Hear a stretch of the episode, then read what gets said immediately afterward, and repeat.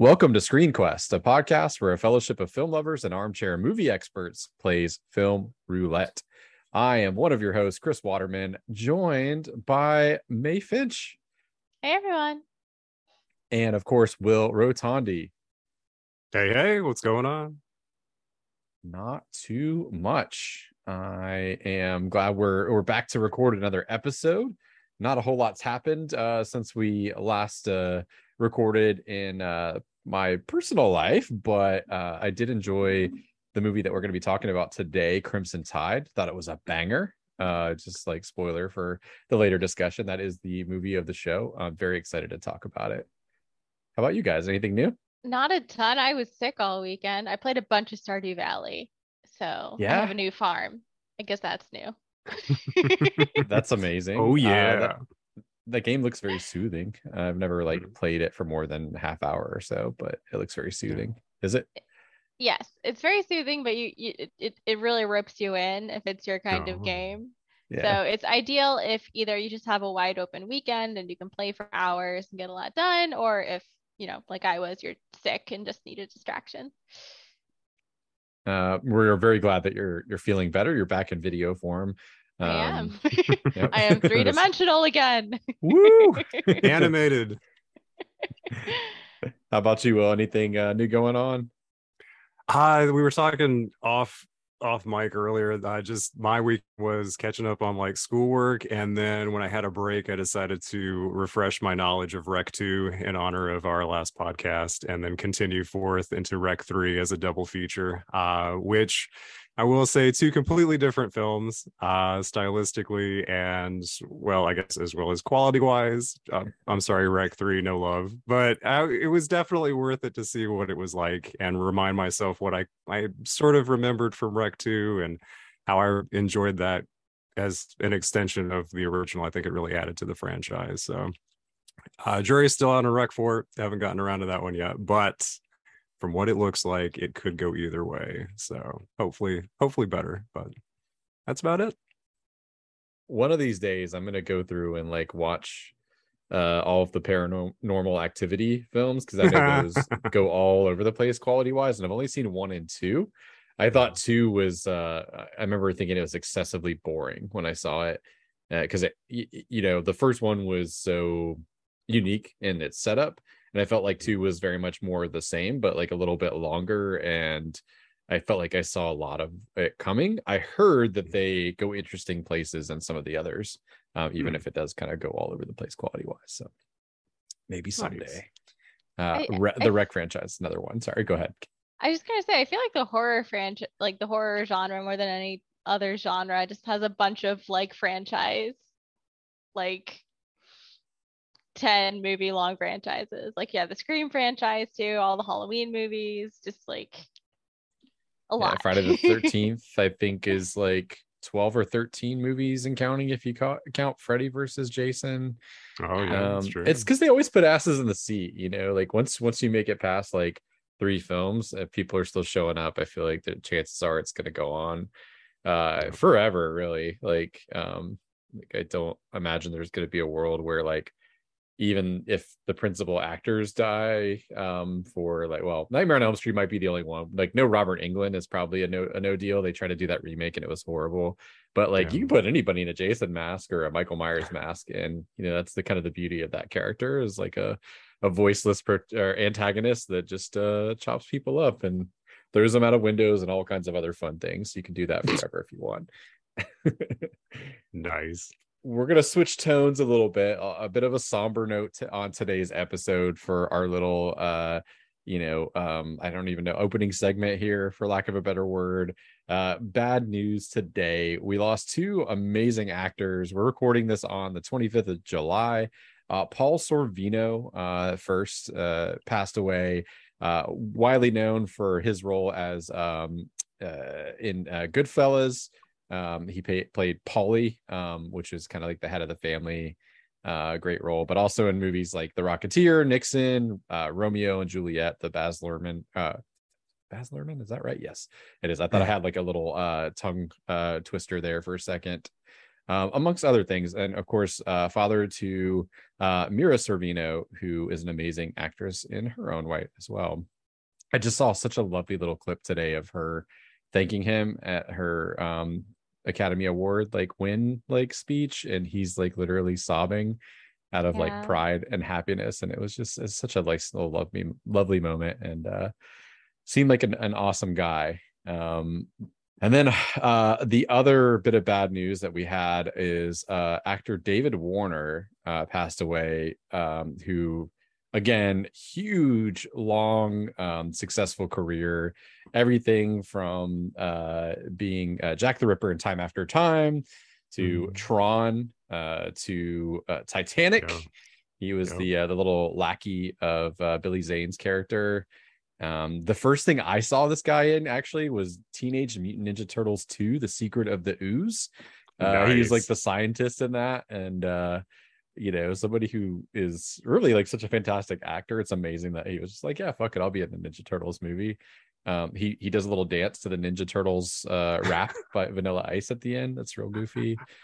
Um, and of course, yeah, he has a really memorable uh, role. We're we're all Star Trek fan, fans here in uh, the Undiscovered Country, um, alongside yeah. Christopher Plummer, who was like the the primary villain in that one. R.I.P. to a couple of greats. Uh, it's always sad when you see um, you know any actor pass away whether old or young but um uh, i guess we could take comfort in one thing.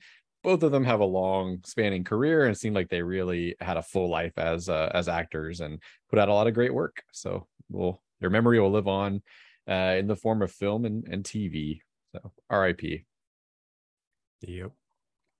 All right um well let us have a side quest shall we and here we go.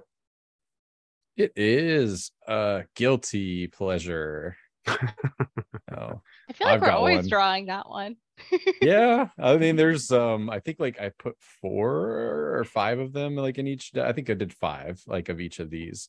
Yeah, uh, nice. But I think a, it's time to hear from you, Chris, because yeah. I'm, I'm sure we've we've heard from May, and I think I spilled on the OG Dune one time. So you yeah, did. I think it's yep. I think it's it's over to you, my my friend. I've got the perfect one. Um, yeah. So in I think it's circa 1995, 96.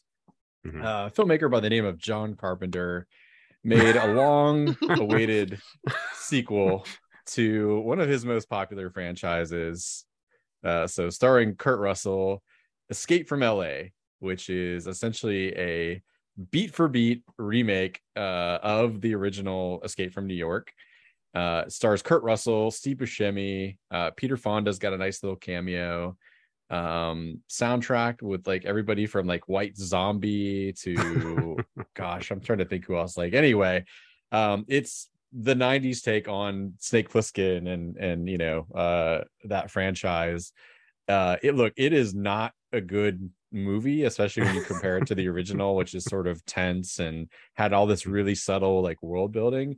This movie is over the top. Uh, famously, Kurt Russell uh, surfs a tidal wave. He's never ridden a surfboard in his entire life, and uh, he surfs a tidal wave through some of like the canyons or valleys of LA, and then leaps into a Cadillac convertible um, to uh, you know tackle Steve Buscemi. So that gives you an idea of what you're in for if you watch this. It's really bad green screen as well.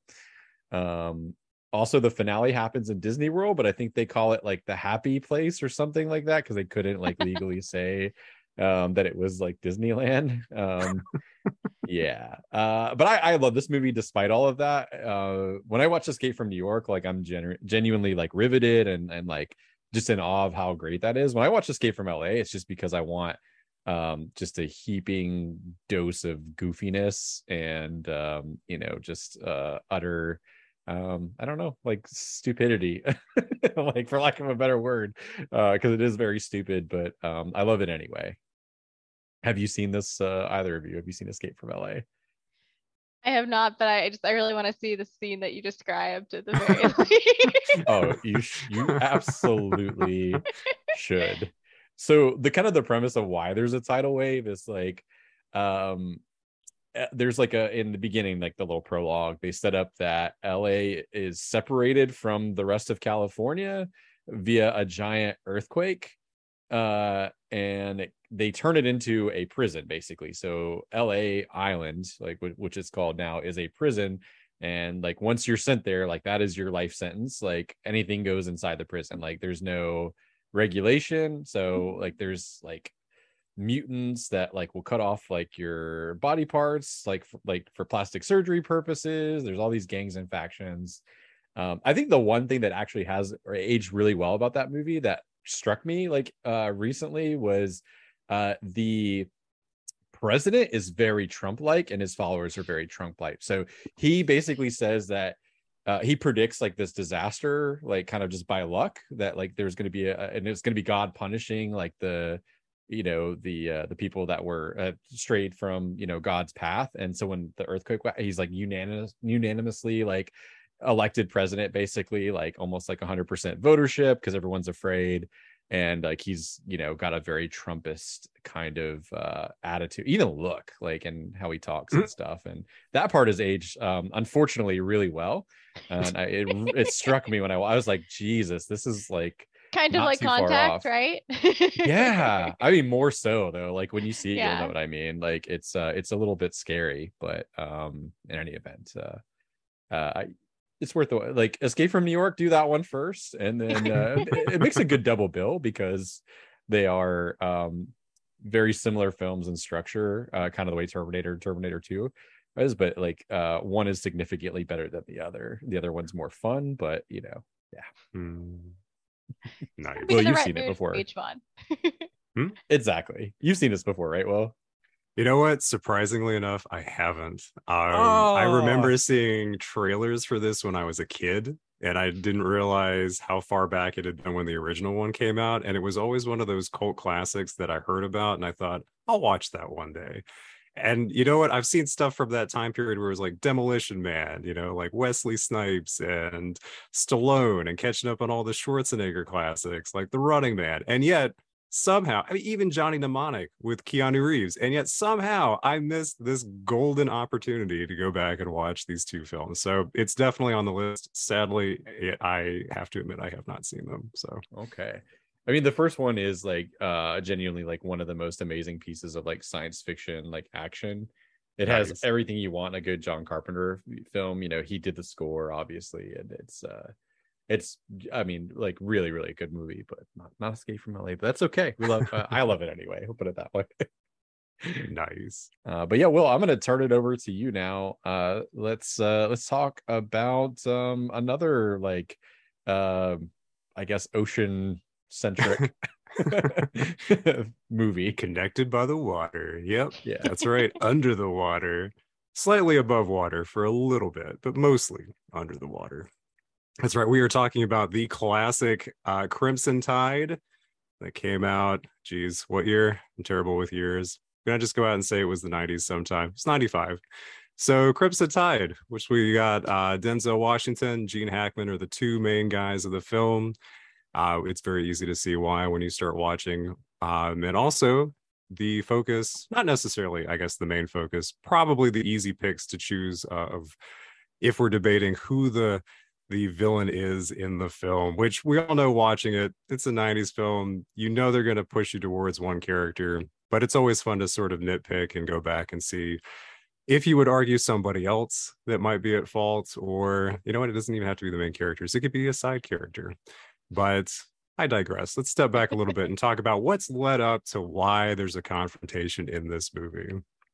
And long and the short of it is that Crimson Tide is a little bit it's kind of eerily relevant to today's political climate because the film starts out with a conflict that's broken out in russia where it's against the russian government and the separatist movement that's going on and america's worried because the separatist group has supposedly gotten access to russian nuclear launch codes and has control of a facility that has nuclear warheads. And so they start deploying uh, American nuclear subs out to different areas in order to be the um, deterrent against getting hit first essentially uh, if they get orders they're going to go ahead and launch their nukes first and Denzel Washington plays, um, I think it's Lieutenant Commander Hunter. He's the XO who's on the boat who goes out. He's assigned to the Alabama, which is commanded by Gene Hackman's character, uh, Captain Ramsey.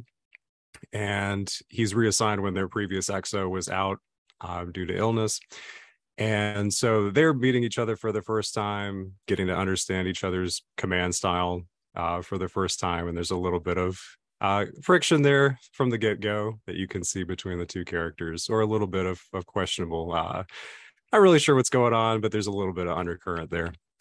And as they go out, uh, they receive a communication from Naval Command that says that you know the the separatist group has control of those nukes. They're going to start fueling them to launch.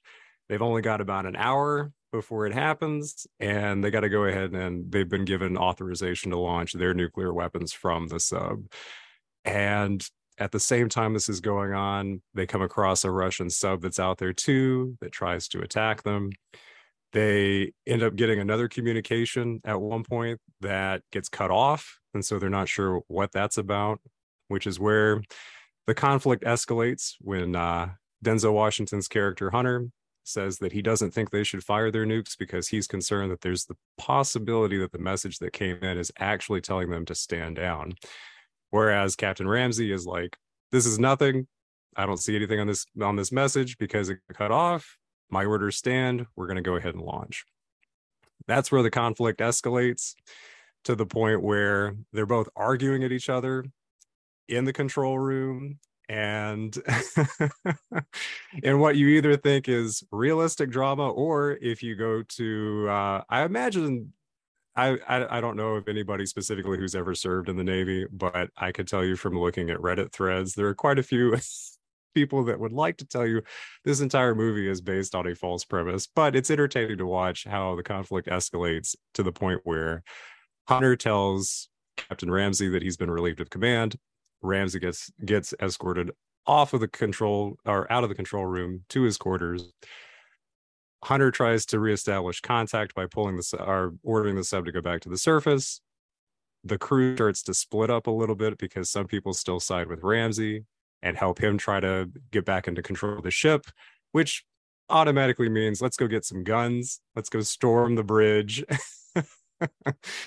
and from there, it just continues to escalate to the point where at the very end of the movie we do get confirmation that in fact those orders were to say to stand down. Um, but the whole tension is they've got an hour. Both uh, you know this standoff with the crew this potential mutiny that's going on all of it and on, on top of that another submarine that's out there trying to sink them while this is all happening. So definitely a lot of entertainment uh, a lot of I would say a, a good buildup of suspense and very classic sort of uh, it's it's a Bruckheimer Don Simpson production, so it's very much in line with what you would expect if you've seen The Rock or like Con Air, you know, some of those Michael Bay action flicks. It's very it feels like it, and not just because the music is also Hans Zimmer, but just that sort of I don't know. It feels like it's all the same world when you watch these characters because in some respects they take a, a premise that seems plausible and then it just there's aspects of this movie that are so unrealistic and almost goofy and yet it still feels like it's it's its own world. It's it's a an environment that makes sense. It's like armageddon you know? At some point you, you don't really question the logic behind it you just go with it. And so that was that's that's pretty much uh, a recap of the film.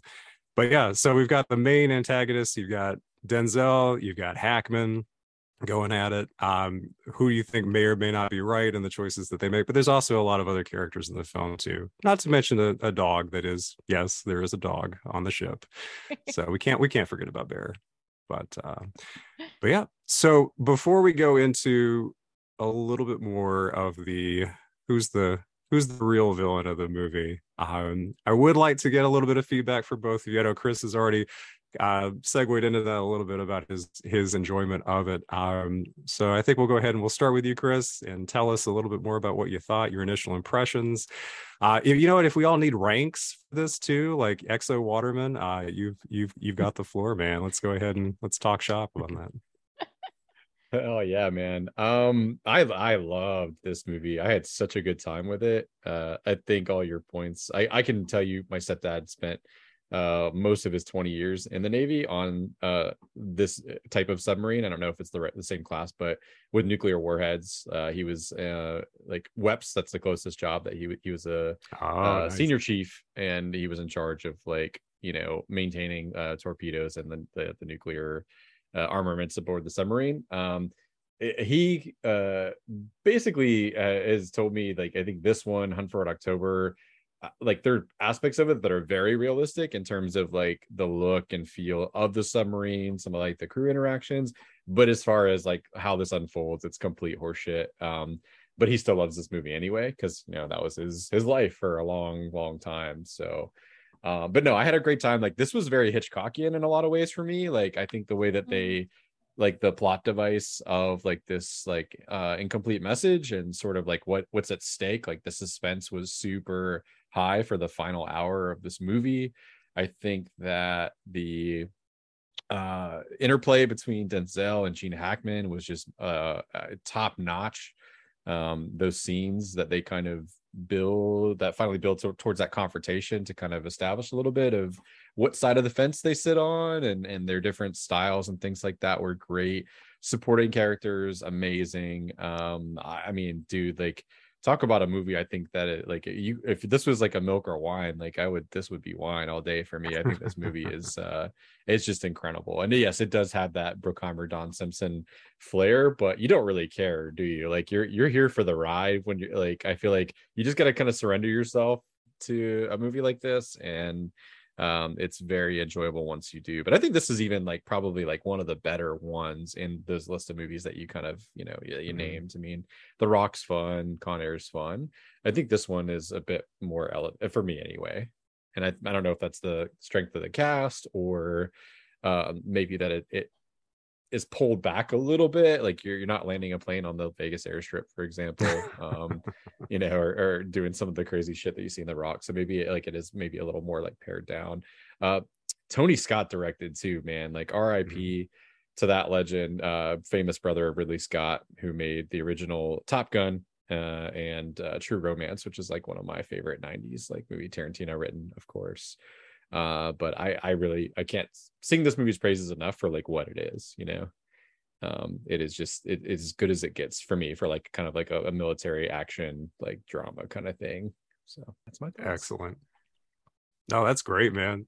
And that's actually a good point um, to mention Tony Scott because in that respect, I think all the films that I listed off were definitely Michael Bay, which he has a very distinctive flair for the uh, over the top dramatic explosions. So, uh, Bay him aside, we can, yeah, Tony Scott's he's a little bit more pared down with that, but still like sort of the action. Like I think Man on Fire when he was he directed and Denzel came back to star in. So sort of along that that uh maybe even Domino, I think Keira Knightley. I can't remember that one for sure, but yeah.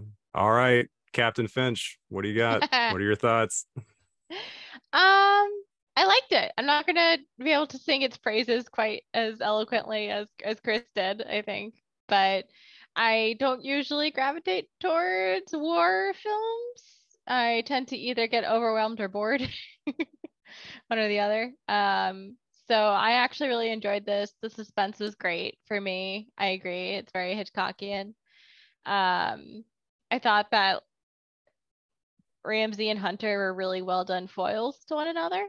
And I appreciated that. I also appreciated that you see a lot of the kind of um like systemic prejudices and and stigmas in the Navy as as well, both in terms of like uh like the, the the coded language that's used, all the all the like fat phobia on the ship.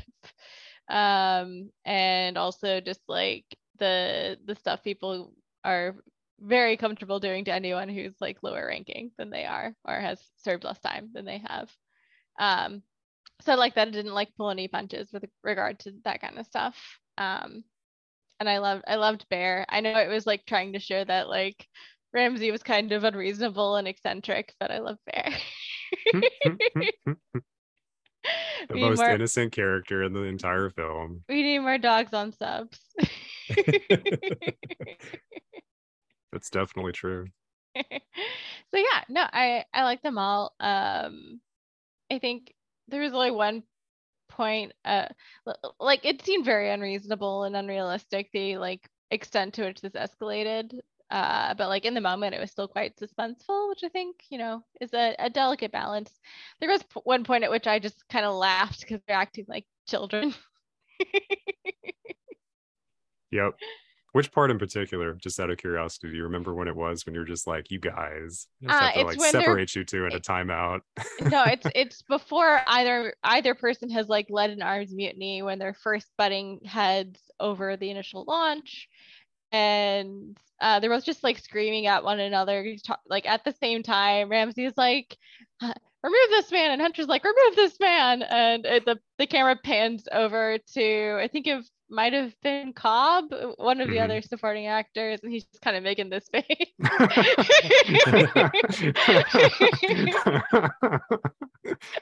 Like, yeah, Uh. me too, buddy. the third Yeah. throw your popcorn moment for me was definitely when Gene Hackman was going to execute like the little chief petty officer. Uh, to me, like eh, you know, and I was like, I, I don't know that you could just quietly retire after like threatening to like kill Right? like Did that, not come bo- up in the court martial? I felt like that was maybe a step too far personally. Like, um, Mhm. you know, I, I, I don't know. Like, I, I, and I get why that gets the scenes in there. Like, he's desperate, right? He thinks he's saving potentially like the the country from nuclear annihilation, but still, um, the consequences didn't seem to match the uh, actions personally. Sorry to cut That's you a off. valid Nate. point. No, no, that was excellent. it. So Yeah. yeah. Well, that's excellent points that you've made too. I do think it. Thank it, you. You're welcome. The uh I was trying to think of it. I, I love how because I was legitimately curious after watching the film, and I asked a couple of my buddies who are in the army. I was like, just out of curiosity, like, can you can you relieve somebody of command? I know it's sort of like you see that a lot depicted in film and TV shows. Uh, when it's the military, I, not just the military that we know today, like Star Trek, you know, so futuristic shows, Battlestar Galactica, Star Trek, or just anything that's military based like do you physically have the ability to just as a like a junior officer to relieve a senior officer of command or is that just like basically hollywood's version of saying the miranda rights every time you arrest somebody for like a cop show when that's probably not what really happens. And i think the consensus was that you can't do that because it is technically mutiny if you try to to physically like quarantine not i guess i'm sorry i've got Rec on the brain. If you try to physically like detain somebody in their quarters um that you can't do that as like a as an off as somebody who's lower rank um if it was somebody higher up then you could but um i do think it's funny too like there are so many very opinionated like people that have posted on reddit or quora or wherever you want to go where it's like this is how this film would have gone down. Denzel would have said, "I don't feel comfortable. I don't. I don't agree. I don't concur," and that would have been the end of it. it's like they would have disagreed, and then they would not have been able to fire. And it doesn't matter how much Hackman's character didn't like it. It's like if we don't have an agreement, then we are not launching, and we are getting confirmation from somebody else if we need to. Uh, I think there was somebody who posted, and again, this is all just you, you take it with a grain of salt, you know, whether or not it's true or not. But I loved there was one post that I saw that somebody said to the effect of, Yeah, I saw a couple of like my higher ranking officers get into an argument in the control room over over something. And everybody around was not worried. We were all just taking bets on who was going to win, you know, like like eh, it's not really an issue. Oh, okay, this is a nice little show that they're putting on. All right, you know. yeah. Um, yeah, but then you wouldn't have a movie. So Also, I I, feel like I mean I'll, I'll get to this when we get to the who's the real villain part, but I I Mhm. feel like that's that that's assuming that Ramsey is a a, a, logical person. that is also true. You're right. Which then calls into question of how often do people get like I guess psychiatric or psychological exams if you're in the armed forces, and what are the chances that because Especially that for was decades, because he's like kind of a yeah, been in there for a long time. that's true. Yep. yeah the setup for his character like they they kind of paved the way for him as somebody who gets what he wants like having a Mhm. dog on the sub for example would not would that would be like all day against like regs um like there's just there's little details that they kind of lead like kind of are not uh lead you to believe but like uh that demonstrate you know show you that his character is given a certain amount of leeway um and probably as a result he's a bit of a child you know i think internally when somebody uh butts up again despite him saying he doesn't want um a kiss ass like that might be true but he definitely seems like he wants somebody that is going to obey like so- That's valid. Oh, just when like he had his temper tantrum and told Denzel to shut the fuck up. like I'm the captain of the ship, so shut the fuck up. You know, like yeah, it doesn't seem very leaderly, but cool. All right, you know. So, but um, well, with that in mind, the question is, who do we think is the bigger villain? So, May, I'm going to turn it over to you first to give us some feedback as to who you think did everybody worse than anybody else in the film. I feel like it was never like truly a question for me between Ramsey and Hunter. However, I did have to really think about between Ramsey and Weps. Mm. Uh, because Weps manages to fuck over both of them in different ways. Mm. uh, does have a spine at the end, thankfully. But yeah, it's just uh but I, I saw the pain in Hunter's eyes when he realizes that Weps betrayed him, and that was a very, very sad moment, and the kind of like the most personally um difficult moment too, right? Because like Hunter obviously has a very existential fear about like the world and his family and what's going to happen if they act when they shouldn't act. Um, but like he's also just realized that one of his best friends who is like at his daughter's birthday party doesn't think he's competent basically so yeah we- weps is kind of shitty uh Thanks, Aragorn, for giving everybody weapons. Take the ship back over. yeah is, uh, for somebody in charge of all those nuclear weapons he's certainly a fair weather friend you know what i mean like Mm. right It's a lot of Uh, like stares off into like the distance while he's smoking a cigarette. Like he's just like contemplating, like, do I really want to do this? I don't know. that Ah, was kind of guys- funny that was another time i laughed Everybody's just like, are we gonna do this? And he's just like, you know, taking a drag, like, uh, I'm gonna wait this one out. But yeah. Yeah.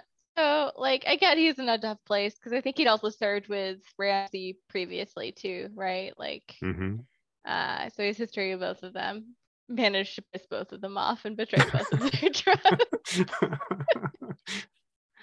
um, I still don't think he's a true villain, but I did have to think about him thoroughly for a while. Um, but yeah, with Ramsey, the thing with him is he's characterized throughout as being extremely ego driven and in there's this kind of like work versus family dichotomy like whenever people are talking about like the repercussions of what they're doing it's always like think of your family think of your family Mhm. um and there's a kind of a throwaway comment that came back to me later that uh like Ramsey's wife left him because he was like so dedicated to the navy and I feel like for him he's he's placed his work and his his pride in his work and his ego above everything else whereas Hunter's like I'm here to do a job but that job at the end of the day is to protect the world and my family right um I Mhm. feel like he's in it for the greater good whereas Ramsey's in it for more personal reasons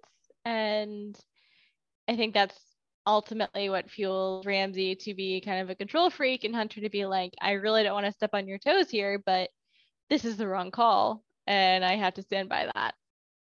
So I, I would say Ramsey's the real villain in the sense that he's a man who should not have the power he has Mm. and is going to use it for his own selfish ends rather than to, you know, really serve a common good, despite what the his old pal that managed to like lead his court martial or whatever says about him. I don't think he was acting in anyone's best interest but his own. So Mm. sorry, Ramsey, you're the villain. Well, that's pretty much how the film seems. I mean, for a '90s film in general, they, they tend to try to put it in one perspective for that. So you're absolutely right. I mean, that's I would I would say that he is definitely set up to be the uh the villain, the antagonist of the film. So it's excellent points. How about you, Chris? What are your thoughts? Uh since I'm assuming we're gonna boil this down to a human character, I would say like nuclear weapons would be the real villain in general. Like, War is the enemy. Yeah, That's it. uh, he said it in they said it in the mess hall. He answered the question right there. No.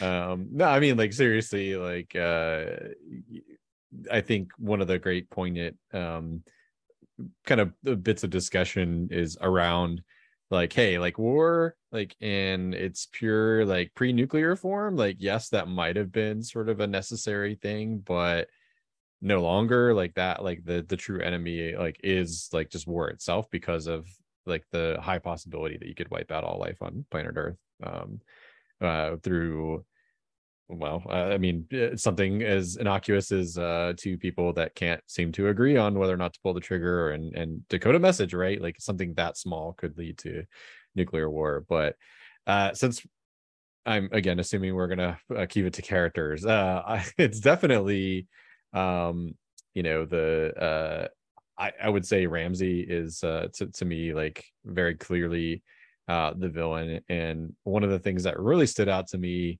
um, working in like leadership, like at my like job, and kind of seeing like you know different leadership styles. Um, they really delineate those two uh, and how like their interactions with the men. You see Denzel Washington like frequently, um, you know, giving orders and obviously being a superior officer, but taking the time to like get to know the men to help them solve personal issues to recognize when people are stressed um, to give them outlets for that stress and uh, he works collaboratively with them or like i should say more specifically he relies upon them and lets them know like hey like i'm relying upon you whereas gene hackman is just kind of like do this like thing. Um like you will do what i say like period. Like we are not a team like the, like you know just they're very different leadership styles and i think that was a huge uh early indicator to me it was like this guy is actually not really a good leader. Like he might get results but getting results doesn't necessarily make you a good leader um at all. Uh i think the willingness to you, have to assume that his threat is genuine to shoot the petty officer. Um there's kind of that fake out with viggo where he's like ah shit. And you're like oh he eh, you know, Viggo's called his bluff. And he's like, I can't kill you, but I can kill him. And you're like, well, I'm pretty sure you would have uh, had, um, you know, fate not intervened with the weapons being, uh, you know, not uh, not fireable or in Viggo kind of relenting in that scene, Weps.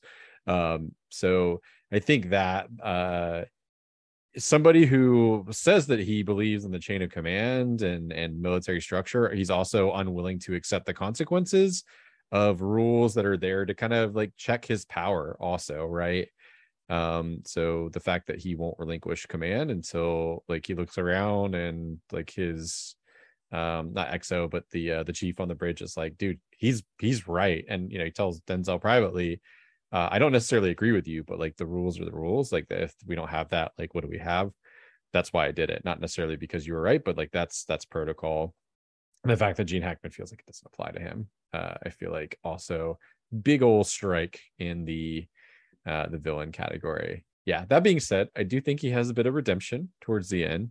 Um, I was quite shocked that he like was like, all right, you have three minutes.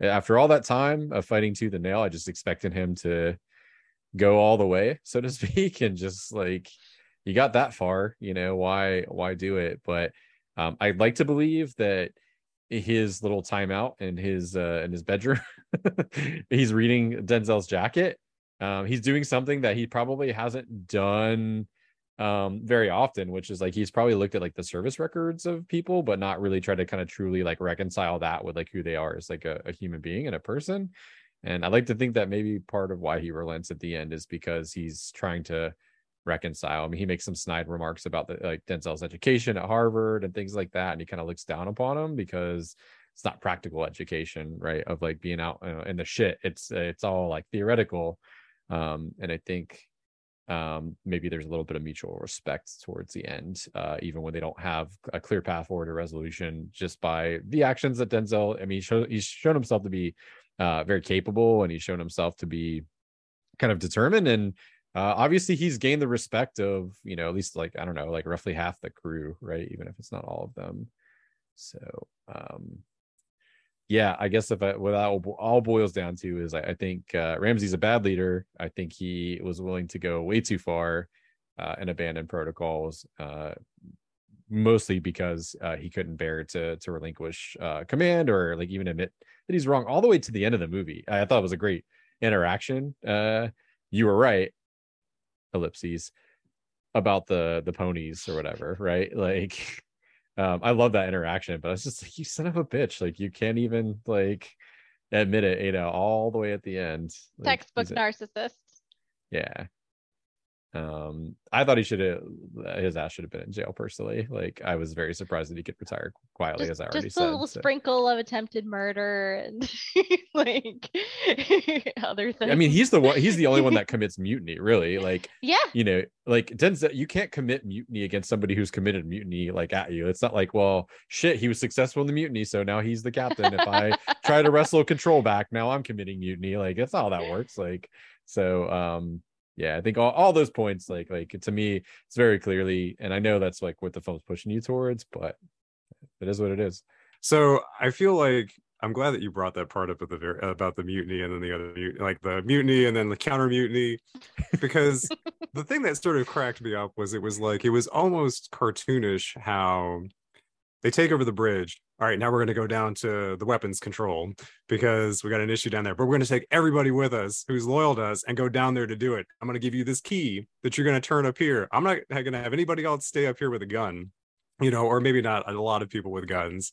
And so they go down there and just happen to cross paths. Like Denzel sees them going that way, and you're like, all right, we're gonna go this other way. We're gonna get guns and do our own thing. And so it's almost like the whatever that song is, where it goes like, you know, like they're going through oh. different doors and Oh, Benny you Hill, know, the yeah, yes, Benny Hill, yeah. And so just like this is so cartoonish because then they're like, all right, we're going to the to the bridge, and we're gonna stop the missile launch and take that key, and so then they have to go back the other way, and so yeah, that to me it, it felt very. You know, like all these other guys on the ship are just like standing or literally so many shots of a bunch of dudes in a corridor on a on a sub, just like what is going on right now? Like they hear one thing over the over the intercom about how I have taken like when Hunter's like I have taken command, and then like what twenty minutes later, Ramsey's like I have re- I have regained command, and you like uh, I think it's Ryan Phillippe, I think is the is the uh, he was in a few other films after this, like Cruel Intentions, but I feel like this was like his first film, and he's like this. Is he in this? I missed it. Yeah, completely. he was the dude with the fish tank, where he's just like chilling in the bowels of the sub, and every shot you see of this dude, and it's always like his shocked reaction about, "Whoa, what's going on?" You know, and I'm like, "This, what would this be like for the crew?" Where it's like every you know 10 20 minutes we've got a new captain now okay i guess this is what we're doing we're diving wait can now. we talk can we talk about the fish tank? It's like only the captain can have a pet with the exception of a fish tank. Like somebody snuck a freaking tank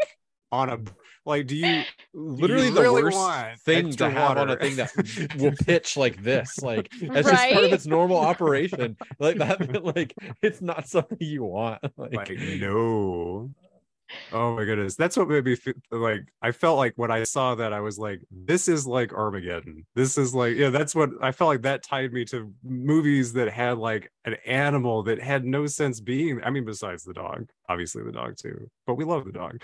But it's like, yeah, just certain little things or like telling the dude who was on the boat or not I'm sorry, not the boat, but on the bus at the beginning to drop and give push-ups where it's like, "Hey, that would never happen."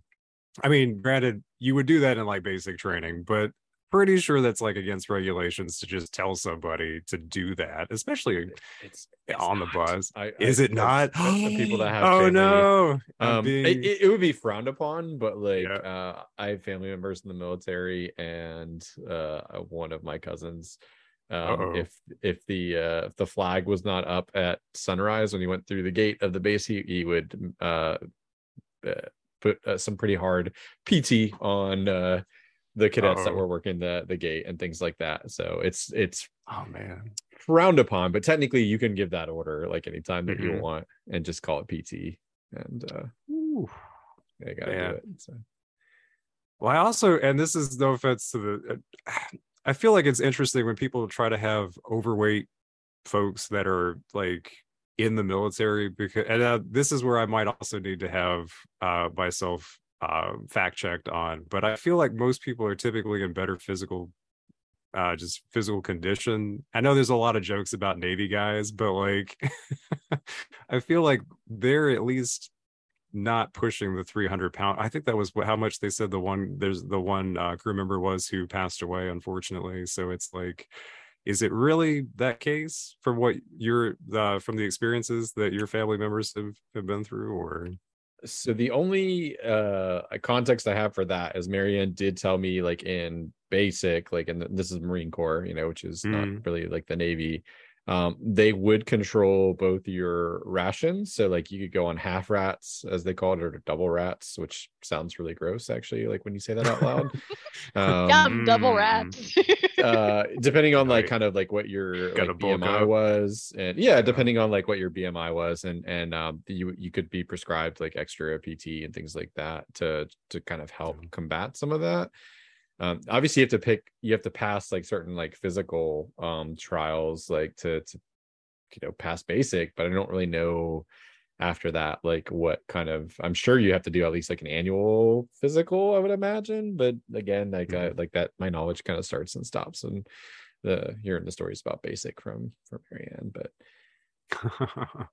it does seem unrealistic though too. I mean common sense wise like it, it seems like you would probably have to maintain a certain level of like you know like a baseline of of like you know um fitness but i don't know I think it's also probably different depending on where in the hierarchy you are, because Mm, I didn't have a sense of if the guy that that died was in leadership or if he was just kind of another deckhand or or what. But I imagine like if you're in leadership, you get a bit more leeway because you're probably not doing all the physically intense stuff anyway. I know there are like certifications for being on a submarine. Uh, my stepdad actually is deaf in one ear because of uh, like an accident, like with like uh, pressure. He was like doing like a, a dive like test where he had to go down. yeah. Um, you know, so far like without like equipment, um, he had to be able to like you know swim down to like a certain depth, and his it popped his uh, eardrum. But, Jeez. yeah. Yeah. So I mean, I know you have to do certain things, and like the dolphins, that was one of my favorite details on their Mm. uh their the little lapel. That's like a submarine thing, and it's like a really Uh, big deal when you get it. Uh apparently, um, I, I don't know if this is still the case, but like when you got it, when they pinned them on you, like people Mm. would like come by and punch them. So you know you'd be quite quite quite bloody uh by the end and um that was only after they put it into a big old gallon jug with all kinds of alcohol like just Oh, na- like anything you could think of and you had to like tilt it back and um and catch them in your teeth. So like he said like the strategy was to like like glug glug glug glug glug and get them like quick um but most people himself included would vomit a couple of times um before they could manage to like get them in their teeth from just like because it was not he says pretty nasty um on on purpose like what they put into the uh the gallon jug. So there you learn a little something new about naval uh initiation. But i but seeing the little things because he still got his um and hearing that story you know growing up a couple times i was like oh there they are. That's cool. So that part at least is realistic as far as like the decor on the uniform but Oof. Man, I thought college had some rough drinks. Jeez, man. yeah Ooh. Well, I mean, I guess I have to I have to give my pick too for who I think the the You villain is in the film. And um so I will say I'm pretty sure that Denzel does technically commit mutiny because he's not technically able to to remove anybody from the deck. And so once he did, I think technically it was.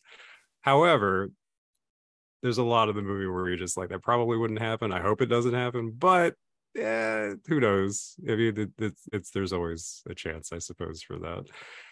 That all being said, I think what really sold it for me for Hackman being the villain at the end of it was the fact, sort of what has already been touched on, which is um, when he pulls the gun on a crew member, and it's like, no, you could be an asshole for, uh, of a captain, but once you legitimately try to threaten somebody else in order to get what you want, that's no, you've you've you've already turned your back on everything that you stood for. So that was that was pretty much it for me. I mean, granted, there's a lot of examples to look at for why he is not a, a, a good leader, like Chris, like you were talking about.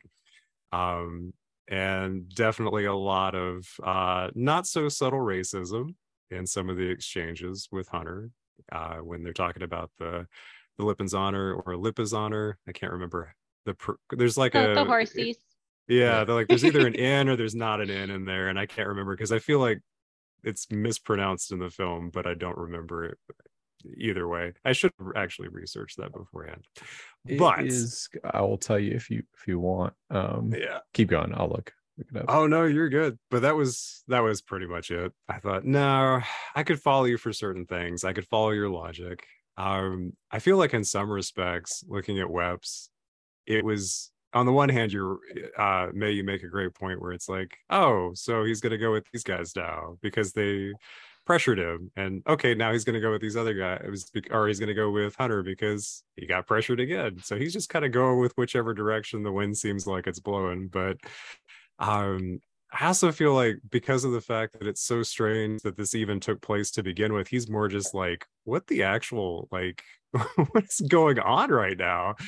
Two commanders that shouldn't really be doing either of the things that they're doing so i think it's actually pretty realistic at the end where the uh at the panel at the closed door meeting where the one old white dude is like you both fucked up. And you're like well yeah but who pointed a gun at who? Like right. um i do think it's uh, unrelated to some degree but also i thought about it chris when you were talking about um sort of that a little bit of you, you have a little bit more I guess not necessarily redemption, but you feel like there's a little bit more understanding between Ramsey and Hunter by the end, where he does give him the three minutes. And it happens right after Ramsey punches Hunter twice, arguing for him to give over the key. And all Hunter does is just stare him down. And it's a really, I feel like in that moment, it's sort of like he recognizes and respects him more for the fact that he didn't fight him back and that he actually stood his ground and stood for what he, he believed in enough that he gave it a shot to see what was going to happen in those three minutes. Um, I don't think that that's. I, I really don't think there's any way to forgive him for anything else he did up to that point. I uh, I think that technically they both probably they both probably would have been would have been discharged uh, dishonorably for all the crap that happened. Um, and even as much as i hate to say it probably also for uh, for hunter's character if they had decided that he had i mean the consensus is in the film is that he led a mutiny and from what it looks like it's sort of like yeah both sides tried to try to do some shady stuff they shouldn't have. Um, but ultimately yeah Ramsey is is definitely the uh the bigger villain for me. I would feel like I'm surprised nobody wanted to say it was the Russian sub that was going to sink him, but you know what? That's that's okay. they, they, were just they were going off orders. They were protecting their their land, you know. And you've got a a U.S. a nuclear su- uh, submarine that's poking around where it shouldn't. So I guess maybe I don't know. And I, you got to guess think too. Supposedly they had like surrendered at that point, right? So like Mhm. they had every right to shoot at the Amer. I mean, if you look at it from their Mhm. perspective, like you have somebody who's about to launch nuclear missiles. The order probably would be: we don't know if they got this message because they haven't. You know, usually like you send a response that like, hey, like Mhm. we we've received this, and if they didn't get that response, like the the order is probably as tough as it would be for us to swallow to like destroy Mm-hmm. the submarine so that they don't launch nuclear weapons like on you know a, a nation that's like surrendered. Right. So Yeah, it's true. Oof. Ah, very hunt for Red October. yeah, But yeah, that um that punching scene I thought was such a great bit of symbolism on like where their ideology uh, ideologies like lay for like nuclear warfare, right? You have somebody who's like Mhm. willing to like punch the other, and the other person that's willing to kind of like stare down like the other person and not flinch necessarily, but also not to like retaliate. I thought it was Mhm. just a beautiful bit of you know um, symbolism for what had already kind of been, you know, the groundwork that had been laid for the. It felt very on brand for both of them. Yeah, that really took balls on Hunter's part. Mhm. Jeez.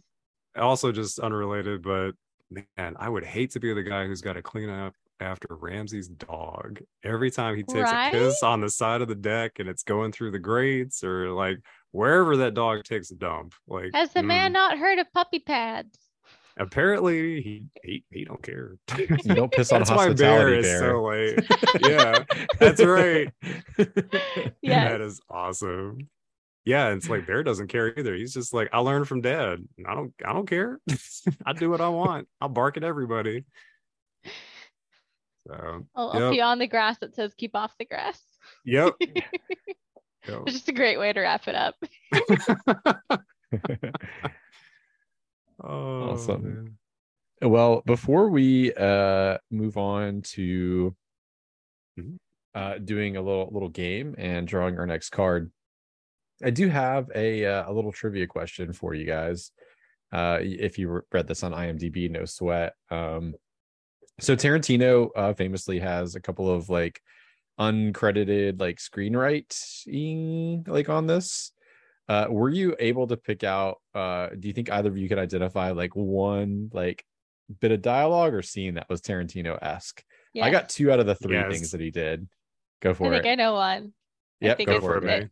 Yeah. I think it's when uh what's his name? The guy who I think is like down comms like comes to like get Hunter and like breaks the guy's nose. that might be but i'm thinking more along the lines of like dialogue so think like think about uh like tarantino dialogue and like where his interests lie and if there's something that comes to mind and while you're pondering will what, what were you gonna say I think I I think I read about this, so I might actually um Yeah. I might might have cheated a little bit. But the uh I could either say what I think or maybe I can give you a couple seconds extra. No, to go throw for it, this. Will. there's a couple scenes so like you, you just say one out of the ones that you Uh say one of the two, the Star Trek scene, the talk the reference to Kirk and Scotty for me, hands down. Any pop culture reference, I'm like, yeah, that's that's gotta be. Yep. That so that's one there's actually two more scenes The comic comics scene. Yep. Yep, there you go. Yep, the comic scene is uh is one. And those are the two that I identified like I was like on the lookout for. I'm like what's got some Tarantino flavor?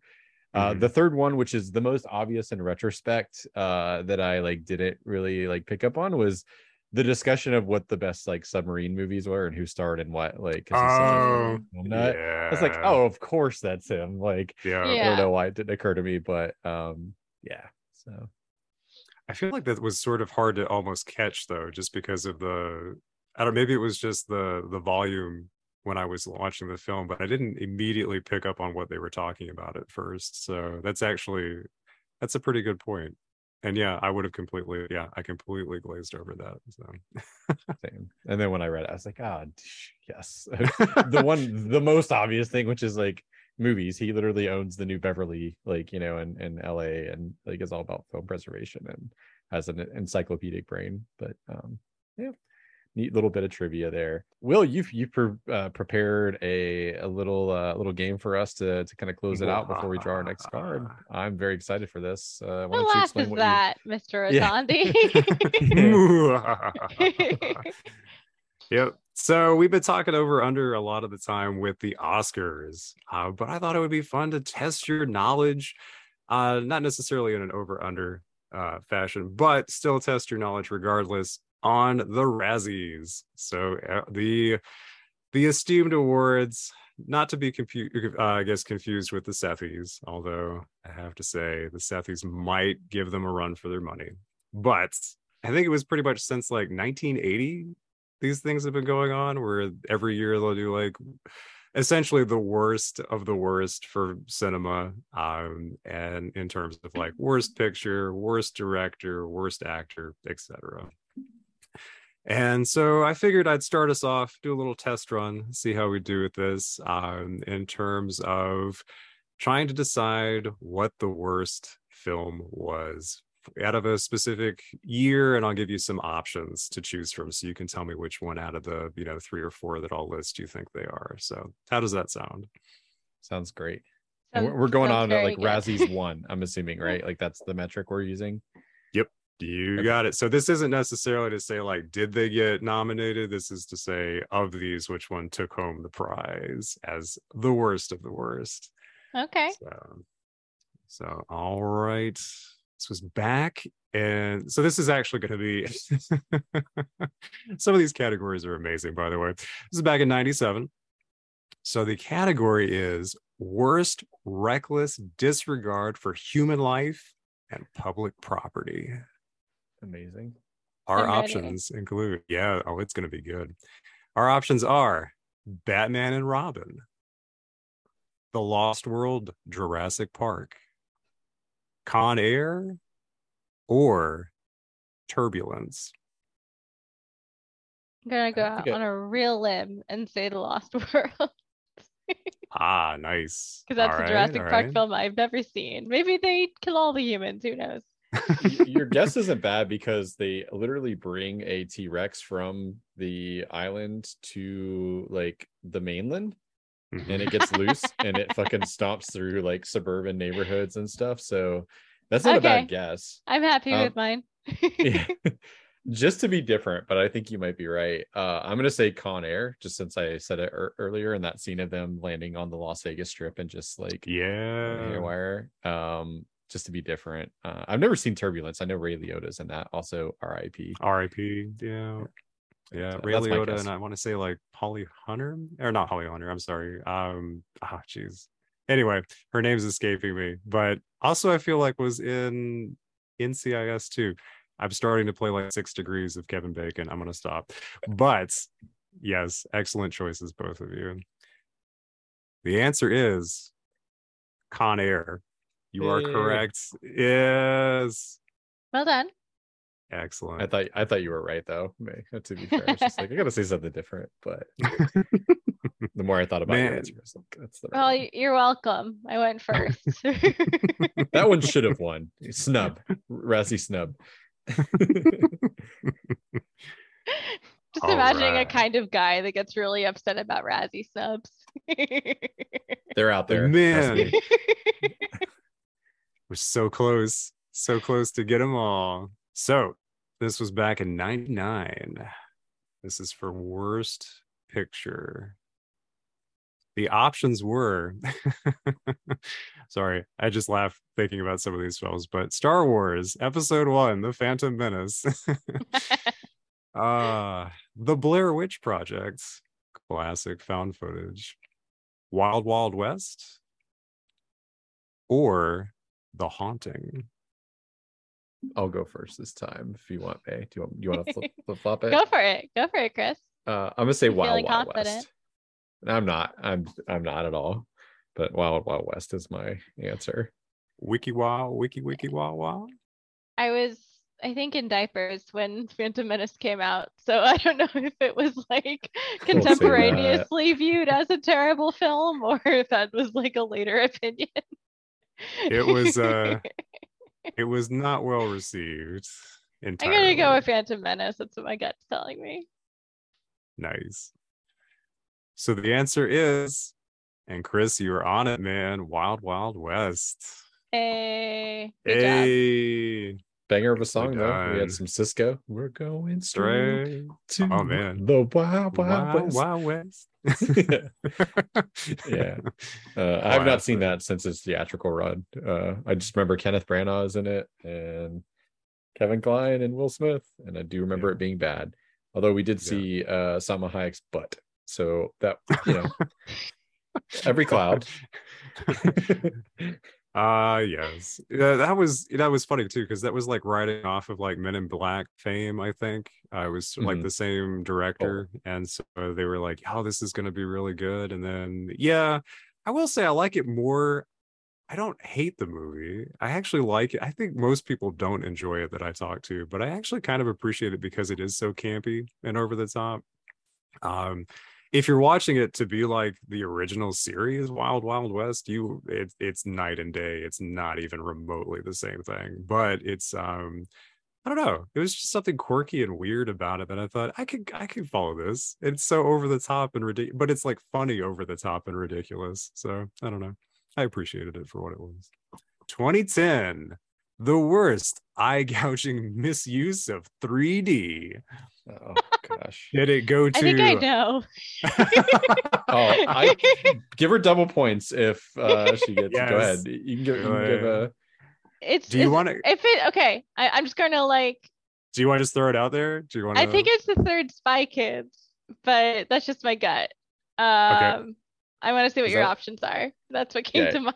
that's if all it's right. not on the list, you should give her the opportunity to guess something that's on the list. But if that's on there, then double points if she's right. So your options are The Last Airbender, Cats and Dogs, The Revenge of Kitty Galore, or Clash of the Titans. Okay, so it's not. Um Actually, I should throw in one more. I, I gave you three options. Also saw 3D. Perhaps based on that title alone, uh, to uh to be to be it. But since I've thrown it in there, obviously we know that's not really the one. Right. I was gonna say, like, I appreciate Uh, the. I felt I extra felt like I option, had to throw it in there as an option because I can't Yeah. just leave you hanging. And because the title's too good to pass up. But yeah, no. See the thing is I Um, think I saw both of the first two films, but not in 3D because my parents were cheap. Sorry, mom and dad. I'm just gonna say Kitty Galore. Nice. I don't feel strongly about any of these, and since I don't remember what the first one is, I'm going to say Clash of the Titans. I don't even remember what you said for the first one, so I'm just going to go with that by process of elimination. That's all right. So it's actually The Last Airbender, which was the Shyamalan attempt at doing Avatar, Oh. which was eye gougingly horrible in many ways. But yes, that was that was it. So I was gonna say it was a terrible movie. I just I never saw the 3D version, so I don't yeah, know if that was part of it. that is all. Sure didn't help. No. Couldn't save it. All right, we're gonna do this a little bit closer to current time. So 2016, worst picture. Did it go to? oh man, Dirty Grandpa, Independence Day, Resurgence, Zoolander 2, or Hillary's America: The Secret History of the Democratic Party. Those are all hot contenders right there.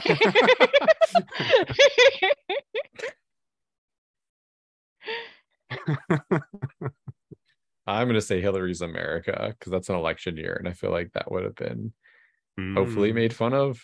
It sounds Mhm. like a real bad movie. It's another pick. I'm gonna say Zoolander too. Yeah, nice. Okay. So the answer is Hillary's America Okay, yeah. was in fact the worst. yep. Although Zoolander, too- man, there there were some definite, like you said, there were some contenders in this group because there were a lot of uh, a lot of sequel nostalgia seeking films that mm, not doing so well. And Just Dirty also- Grandpa's the is the De Niro Zac Efron one, not like the um, Mhm. Bad Grandpa's the one with Johnny Knoxville, right? Which was actually supposed to be kind of funny. I think uh there, yeah, that's right. I I was almost thinking Bad Santa with Billy Bob Thornton. There's a lot of just really weird, like dumb comedy films. But yeah, I think you're right on those. Yeah. Yeah. Yes. And then I think also on here was I didn't mention it, but Batman versus Superman Dawn of Justice was also up um as well. Yeah. All right, let's see if I can get on the board with this one. I, I believe in you. I believe it is possible. Like, I mean, I've been there. I We've all been understand. Actually, I don't know if Chris has been there. there's no way either. Uh, We would have to like tag team it to take this dude down. Like, Yeah, I know. There's no way. The only way that we can win is like coming up with. Like, I've lost yo- games. I've lost games. I don't know that I've gotten the goose egg, but I've lost. yeah, Killer Queen. No, no. I, I on this podcast, I, I uh, I've lost before. I have. Can you name a time when that happened? I think uh like the last pitch storm for sure. I lost. Um, oh, so you had to come up with the okay. Ah, okay, we only do Gotcha. one round though. that is valid. Yeah, but you, I mean, you, I I had to watch in shame in uh, the edit how badly I lost at that. Like you, you just roundly spanked me on that. That was terrible. Uh, anyway, All right, we're gonna fit. You got it, May. I believe in you. We're gonna channel some good vibes. We're gonna bring it home. All right. In fact, if you get this, we'll give you six points to to to tromp out Mr. Waterman over here. hey, you, you're the host. You make the rules. So it's a stands. curveball. I, I do not concur. Take this man off the. Uh, I I'm the captain of this boat. I'm the captain actually, and I do concur. Sorry, XO Waterman. nice. Captain Finch has spoken. no, no, that's that's cool. I, I I I do agree to the terms. So we're gonna go. We're gonna go as uh, last year. We're doing 2021, baby. So Ooh. yeah, Goodness. it's gonna get it's get, gonna get real real quick. So the options for worst picture are Space Jam: A New Legacy, Infinite, which I'm pretty sure was like that Paramount Plus movie that came out with Mark Wahlberg. Hmm. Um, The Woman in the Window, or Diana the musical. I think I know. Diana the musical. You gonna lock that in? I'm gonna lock that in. All right. XO, over to you. Do you confirm these orders? We got Infinite, The Woman in the Window, Diana. What was the other one? Space Jam. the new one. Yeah. Welcome no, to the uh, jam. I'm again just to be different. I'm gonna go Infinite. It's another one I don't right, Marky Mark. He's locking it in for Marky Mark. All right. so the winner for this round is Diana the musical. Yes! You got it. good job, May. man. Bing, bing, I bing, bing, suffered bing, through bing, it bing, too. My friends wanted Did to you? hate watch it, and like we hate watched it over Discord. Oh boy. I'll never get that like two hours back, and it makes me mad.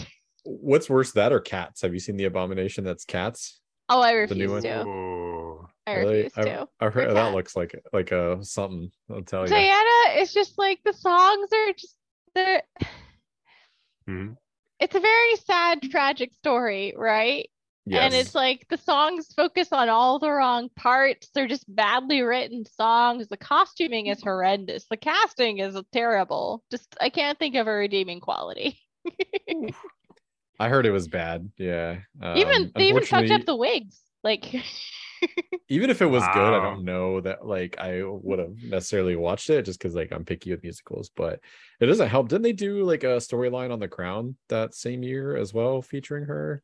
Uh and there Mm. there was a like biopic starring uh Kristen Stewart too that came Mhm. out either that year or the year like around it. Um so like lots of content on Diana. Yeah. None of it as good as the musical, apparently. Man. Well, well done, May.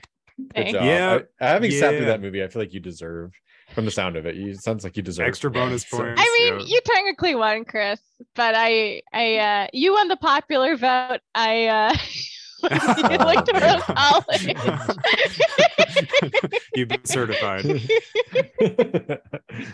Oh man, nice, awesome, you guys. Well, I really appreciate you. be- Uh, you being willing to try that out. We might have to throw that one out there again in the future. But no, that uh, was a blast. fun. I because I I, loved it. that. It was like a specific category in those years. That was uh, good times, man. Mhm. Good times. Excellent.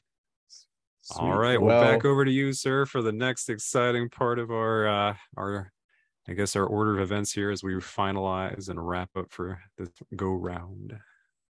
Yeah. So we're we're gonna draw our next main quest, but first we're gonna bring in a uh, special guest through the magic of editing. So in five seconds, you're gonna see a completely different configuration and somebody else. Abracadabra. Wow, we we multiplied by uh what 33% or so here. I don't know, math's hard. Uh we have a special guest here uh from the ECG podcast and longtime uh friend, colleague, Mr. George Aravalo from Miami, Florida. What's up, George? going on? Happy to be here. How's it going? Welcome. Yeah, hey man. You Ooh, got the distinct honor of being our first guest. Yeah, and I think this is actually our 10 year anniversary of knowing each other, Chris. because I got that nice sweet two hundred and fifty dollars, free tax from work. So for ten years, yeah. That's right. Uh, yeah. Um, it would have been uh 10 years ago, Saturday. Like we would have met each other at training for our company. Yeah. Aww. Yeah. So that's true, man. Very special anniversary. It's only fitting then that you're uh, you're on the podcast as our very first guest. Well, welcome. Uh, tell us a little bit about yourself, man. Like, what's your background in movies? Do you have a uh, a favorite movie or a movie that was impactful to you growing up? Um, yeah, well, my name's George. No, surprise there. Uh, you know, I was born in Peru, but pretty much raised down here in, in Miami, Florida. Um, background in movies. I mean, I love movies. Um, but given that I came here at such a young age, uh, everything was a little bit behind. It took me a while to get a, accustomed. So I missed a lot. There's a lot of classics that I haven't seen, and just over the years, I've been trying to compile lists of things that I have to watch.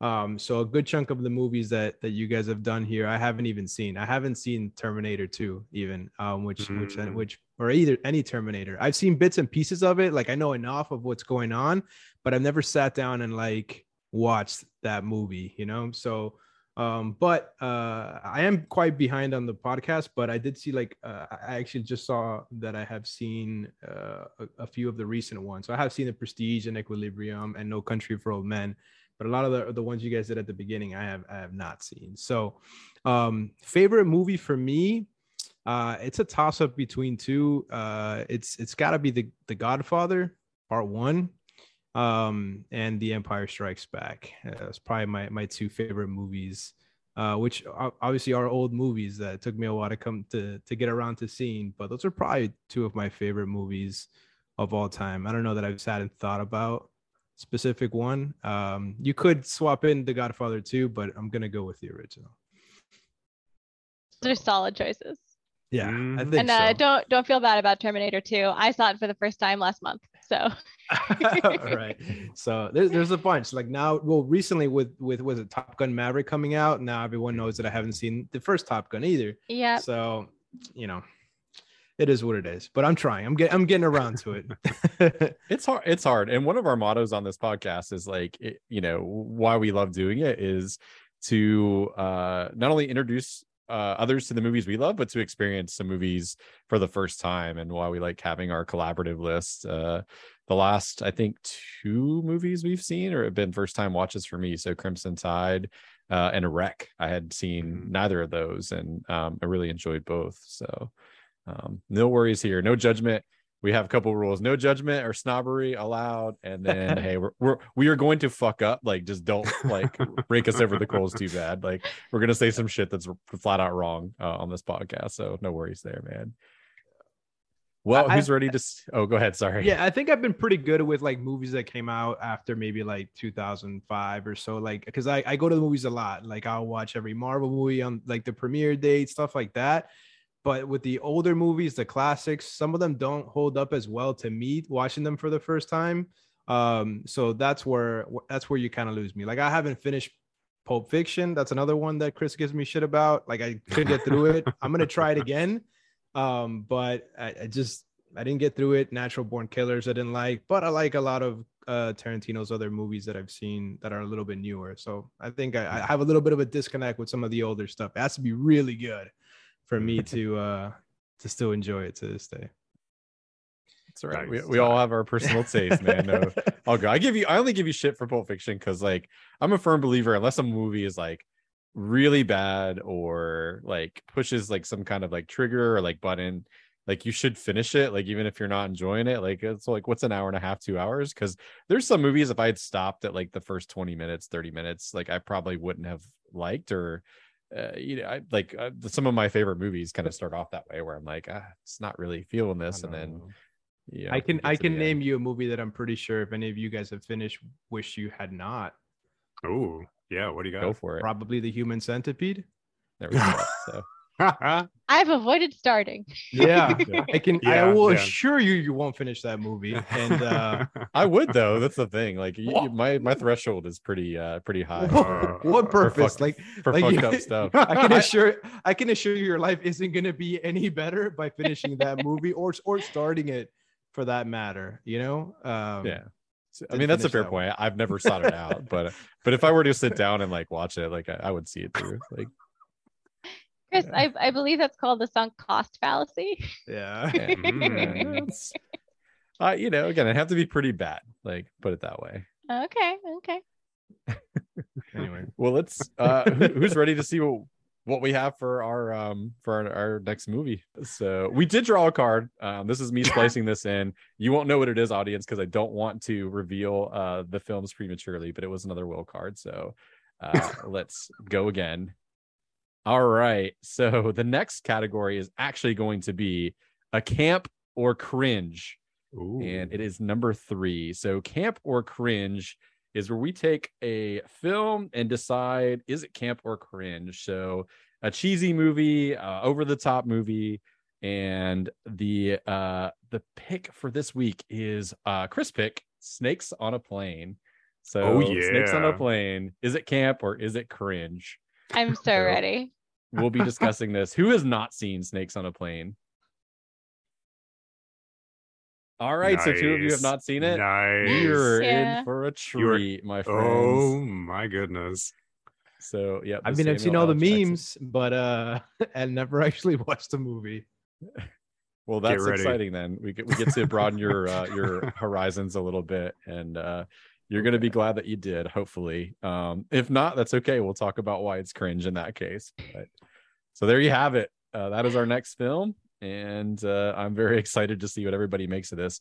I'm down to do this as a watch party if you all wish. This is a great one to Yes. hop into a Discord Yes, chat please. Yes. um, and uh, have a have a beer or two. I promise you. Definitely some beverages will be needed. Yes. Sounds great. All right. Well, uh, George, we'll see you on next week's episode. Thanks for being our first honorary guest. Uh, everybody uh, else, uh, thanks for tuning in. Um, of course, May and Will, thanks for for uh, being on the show as always. Uh, if you like the show, please uh, give us a like, share, a subscribe, especially the share part. Like, recommend it to a friend. We've been growing slowly and steadily, and we appreciate that. We know a lot of that's word of mouth um, but uh, we really do appreciate it. You can engage with us on social media at ScreenQuest Pod on Twitter. We do Friday film polls, and uh, we may even do a giveaway at some point in the near future. So if you don't follow, now's your now's your chance to get in there while the getting's good. So until next time, we love you. Bye. Bye. Bye guys. Next week.